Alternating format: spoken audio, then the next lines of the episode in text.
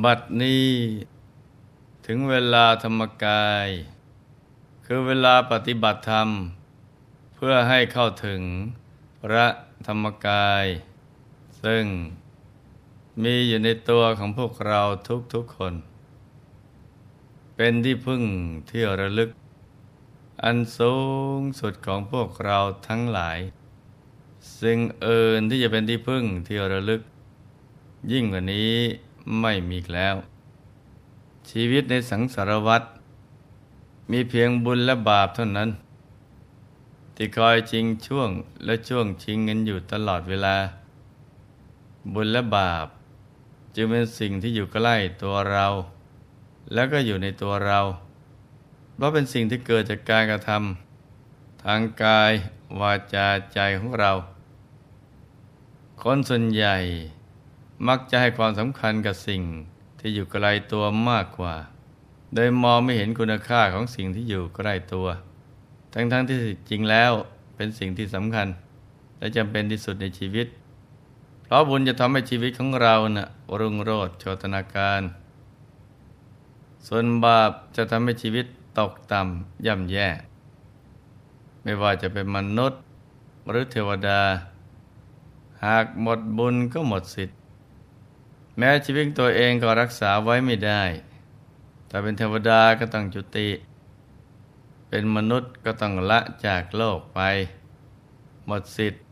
ในการที่จะอยู่ครอบครอง ทั้งรูปสมบัติทรัพย์สมบัติและก็คุณสมบัติ หรือแม้กระทั่งชีวิตของตน ดังนั้น บุญยังเป็นสิ่งสำคัญ ที่เราจะต้องสั่งสมเอาไว้เสมอ ทั้งให้ทาน รักษาศีลและก็เจริญสมาธิภาวนา ต้องทำกันให้เต็มที่ อย่าได้ประมาทในการสั่งสมบุญกันนะจ๊ะ ต่อจากนี้ไป ขอเชิญทุกท่าน นั่งหลับตาเจริญสมาธิภาวนากันนะจ๊ะ ให้นั่งขัดสมาธิโดยเอาขาขวา ทับขาซ้าย มือขวา ทับมือซ้าย ให้นิ้วชี้ของมือข้างขวา จรดนิ้วหัวแม่มือข้างซ้าย วางไว้บนหน้าตัก พอสบายสบาย หลับตาของเราเบาๆ คลอดลูก พอสบายสบายคล้ายๆกับตอนที่เราใกล้จะหลับ อย่าไปบีบหัวตา อย่ากดลูกในตา ให้หลับตาพอสบายสบายนะจ๊ะ จากนั้นก็ขยับเนื้อขยับตัวของเราให้ดี กาคันเนให้เลือดลมในตัวของเรานะ่ะเดินได้สะดวก เราจะได้ไม่ปวดไม่เมื่อย ให้กล้ามเนื้อทุกส่วน ผ่อนคลายให้หมด แล้วก็ทำใจของเรานะ่ะให้ปลอดโปร่งแช่มชื่น ให้สะอาดบริสุทธิ์ผ่องใส นึกน้อมใจของเรานะ่ะมาหยุดนิ่ง อย่างสบายสบายแจ่มชื่น ให้สะอาดบริสุทธิ์ผ่องใส นึกน้อมใจของเรานะ่ะมาหยุดอยู่ที่ศูนย์กลางกายฐานที่เจ็ดซึ่งเป็นฐานที่ตั้งถาวรของใจ ฐานที่เจ็ดนี้อยู่ตรงไหน สมมุติว่าเรานึกหยิบเส้นได้ขึ้นมาสองเส้นนำมาขึงให้ตึง เส้นหนึ่ง จากสะดือทะลุไปด้านหลัง อีกเส้นหนึ่ง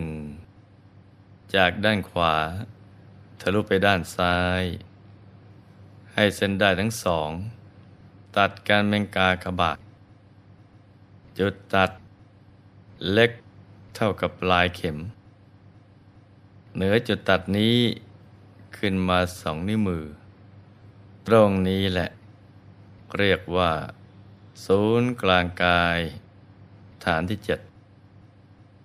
ซึ่งเป็นจุดกำเนิดที่บังเกิดขึ้นของพระรัตนตรัย ให้กำหนดบริกรรมนิมิตขึ้นมาในใจ เป็นดวงแก้ว กลมใสบริสุทธิ์ประดุดเพชรลูกที่เจรไนแล้ว ไม่มีขีดข่วน คล้ายขนแมว โตเท่ากับแก้วตาของเรากำหนดก็คือการนึกอย่างเบาๆ สบายๆ ใจเย็นๆว่าที่ตรงศูนย์กลางกายฐานที่เจ็ดมีดวงแก้วใสบริสุทธิ์ ตั้งอยู่ที่ตรงนี้เนะี่ยพร้อมกับบริกรรมภาวนาในใจว่าสัมมาอรหัง สัมมาอรหัง สัมมาอรหัง โดยให้เสียงของคำภาวนา ดังออกมาจาก จุดกึ่งกลางของดวงแก้ว ภาวนาอย่างนี้นะ่ะไปเรื่อยๆ จนกระทั่ง ใจนะ่ะหยุดนิ่งเมื่อใจหยุดนิ่งดีแล้วคำภาวนาก็จะค่อยๆ เลือนหายไปเอง เราก็ไม่ต้องกลับ มาภาวนาใหม่นะจ๊ะ ให้รักษาใจเนี่ยหยุดนิ่งอย่างเดียวสำหรับท่านที่ชอบ นึกถึงองค์พระ ก็ให้นึกถึงพระพุทธรูป ที่เราเคารพบบูชา องค์ใดองค์หนึ่ง หรือนึกเป็นพระแก้วใส ๆ ก็ได้ โดยนึกอาราธนา ให้ท่านมาอยู่ในกลางกายของเรา นั่งทำสมาธิภาวนา หันหน้าออก ไปทางเดียวกับตัวของเรา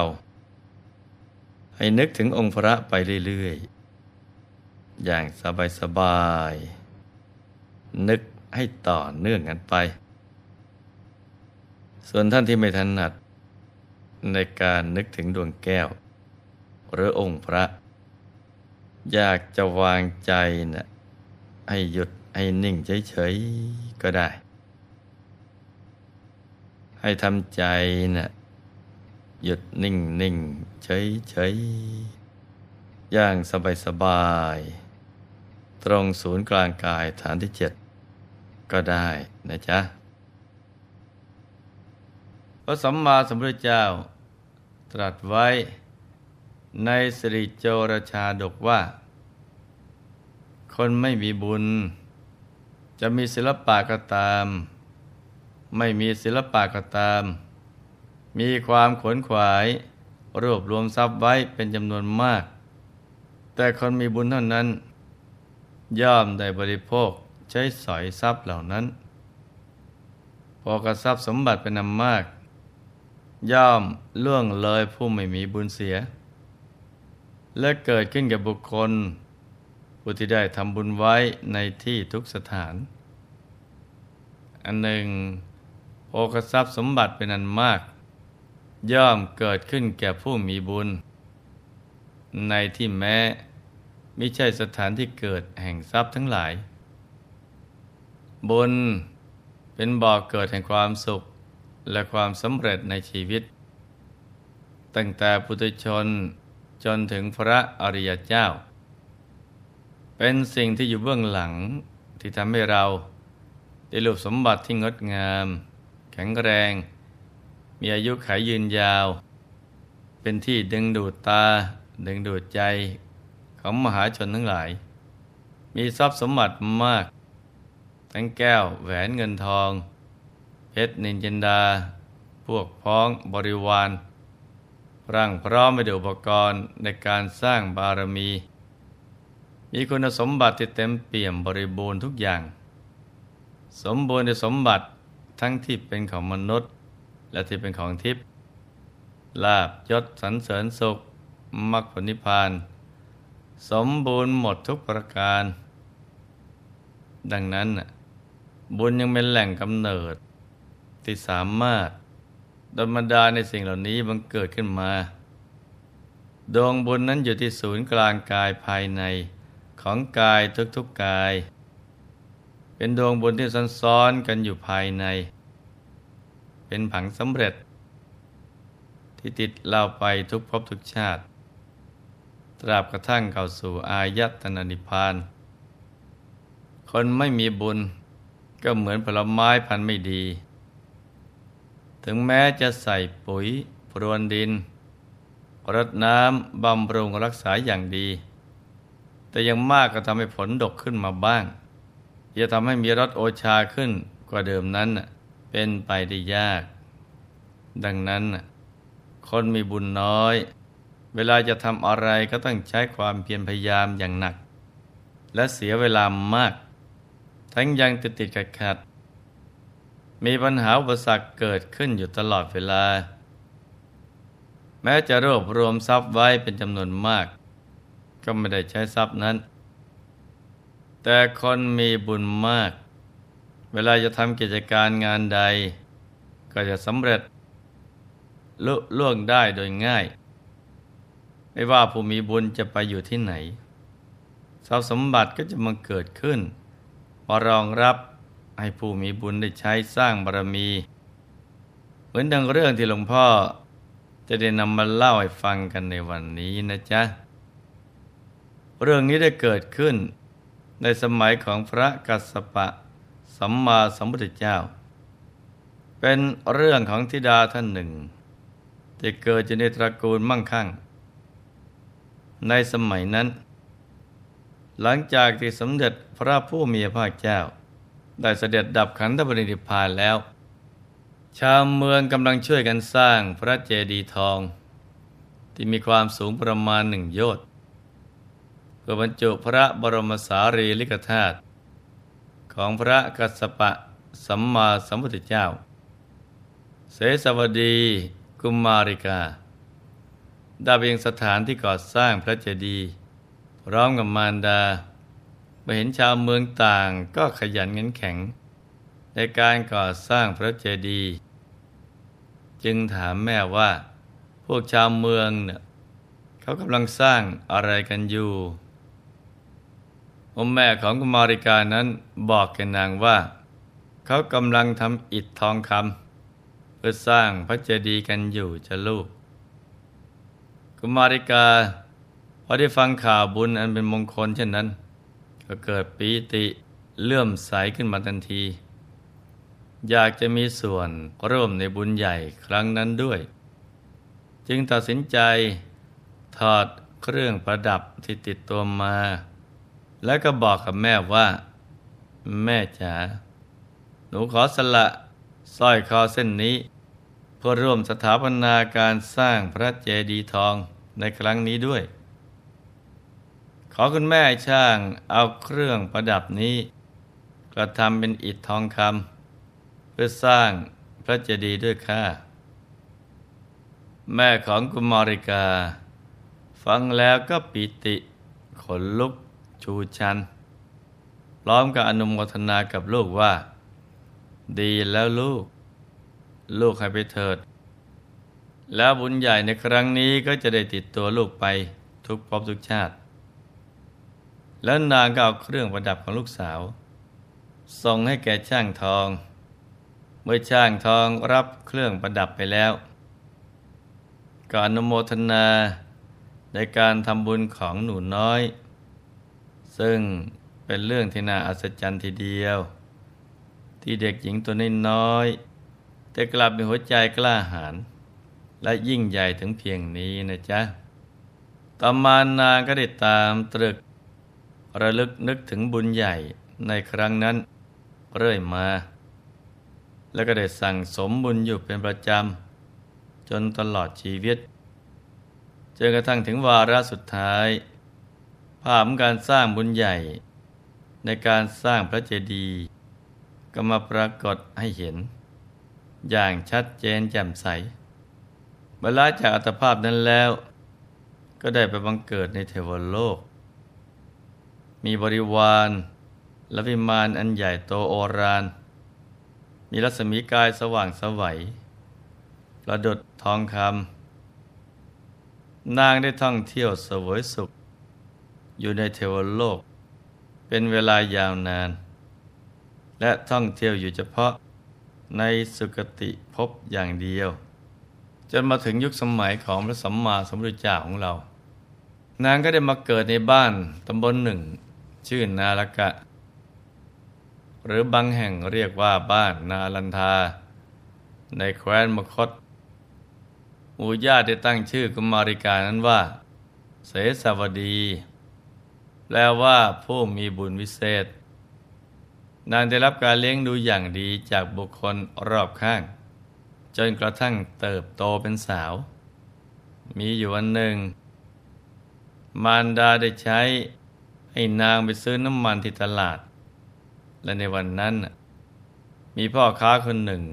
ซึ่งเป็นบุตรเศรษฐี ได้ขุดทรัพย์สมบัติของบิดา ที่ได้ฝังเอาไว้เป็นจำนวนมากเพื่อจะได้เอาเงินทองแก้วมณี และแก้วมุกดาเป็นต้นเหล่านั้นมาใช้ แต่ด้วยอำนาจบาปกรรมของบุตรเศรษฐีมาบดบัง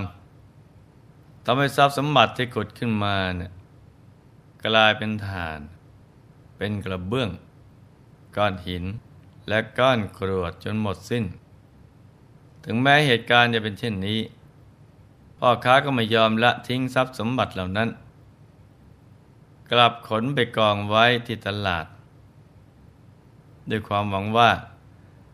ถ้าหากมีผู้มีบุญมาพบเข้า ก็คงจะเห็นเป็นเงินเป็นทองขึ้นมาอย่างแน่นอน และแล้วความหวังของพ่อค้าหนุ่มนั้น ก็สำเร็จที่ผล เมื่อนางเสสวดีเดินไปที่ตลาด เดินก็ไปหาพ่อค้าแล้วก็ถามขึ้นว่าทำไมท่านจึงเอาแก้วมณีเงินทองมากมายมากองไว้เช่นนี้แล้ว เงินทองและแก้วมณีเหล่านี้เนี่ยควรจะเก็บไว้ให้ดีในที่มิชิดไม่ใช่หรือพ่อค้าก็ได้เห็นนางไปจับต้องสมบัติเหล่านั้นดู ในที่สุดทานก็กลายเป็นแก้วแหวนเงินทองเหมือนเดิม นมเศรษฐี รู้สึกซาบซึ้งในบุญคุณของนาง จึงได้ผู้ใหญ่ ไปสู่ขอนาง มาเป็นภรรยา เมื่อพ่อค้าอยู่ครองคู่กับนาง ก็ได้เห็นความประพฤติของนางล้วนแล้วแต่เป็นไปในทางที่ดี จึงเปิดประตูเรือนคลัง แล้วถามนางว่า นังหญิง จะมองเห็นอะไรในคลังนี้บ้าง นางตอบว่าฉันมองเห็นเงินทองคำและแก้วมณีจำนวนมากกองอยู่ พ่อค้าหนุ่มจึงเล่าให้นางฟังว่า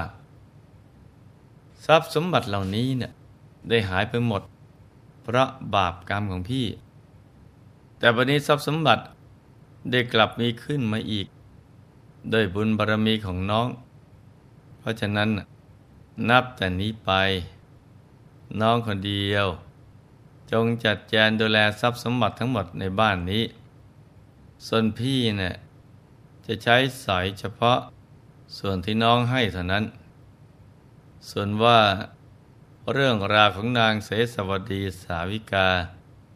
จะเป็นอย่างไรต่อไปนั้น เราคงต้องมาติดตามกันต่อในวันถัดไปนะจ๊ะ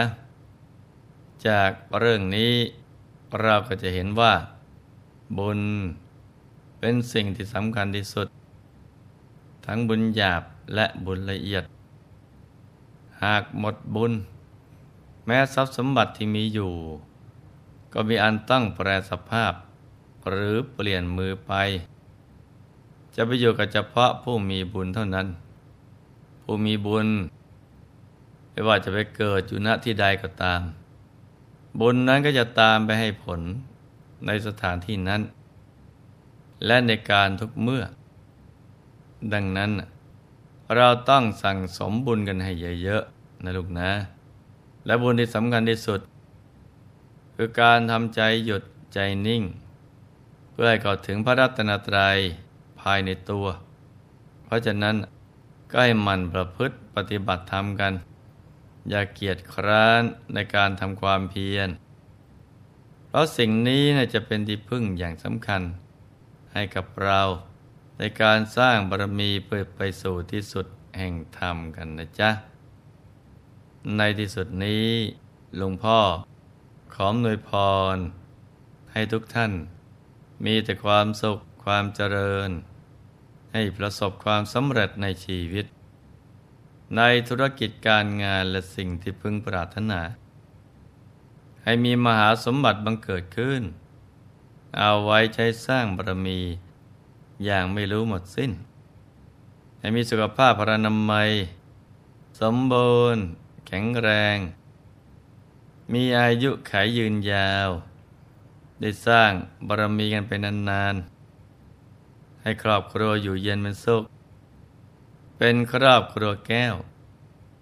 ครอบครัวธรรมกาย ครอบครัวตัวอย่างของโลก ให้มีดวงปัญญาสว่างสวัย ได้เข้าถึงพระธรรมกาย โดยง่าย ได้เร็วพลัน จงทุกท่านเทินธรรมกายเจ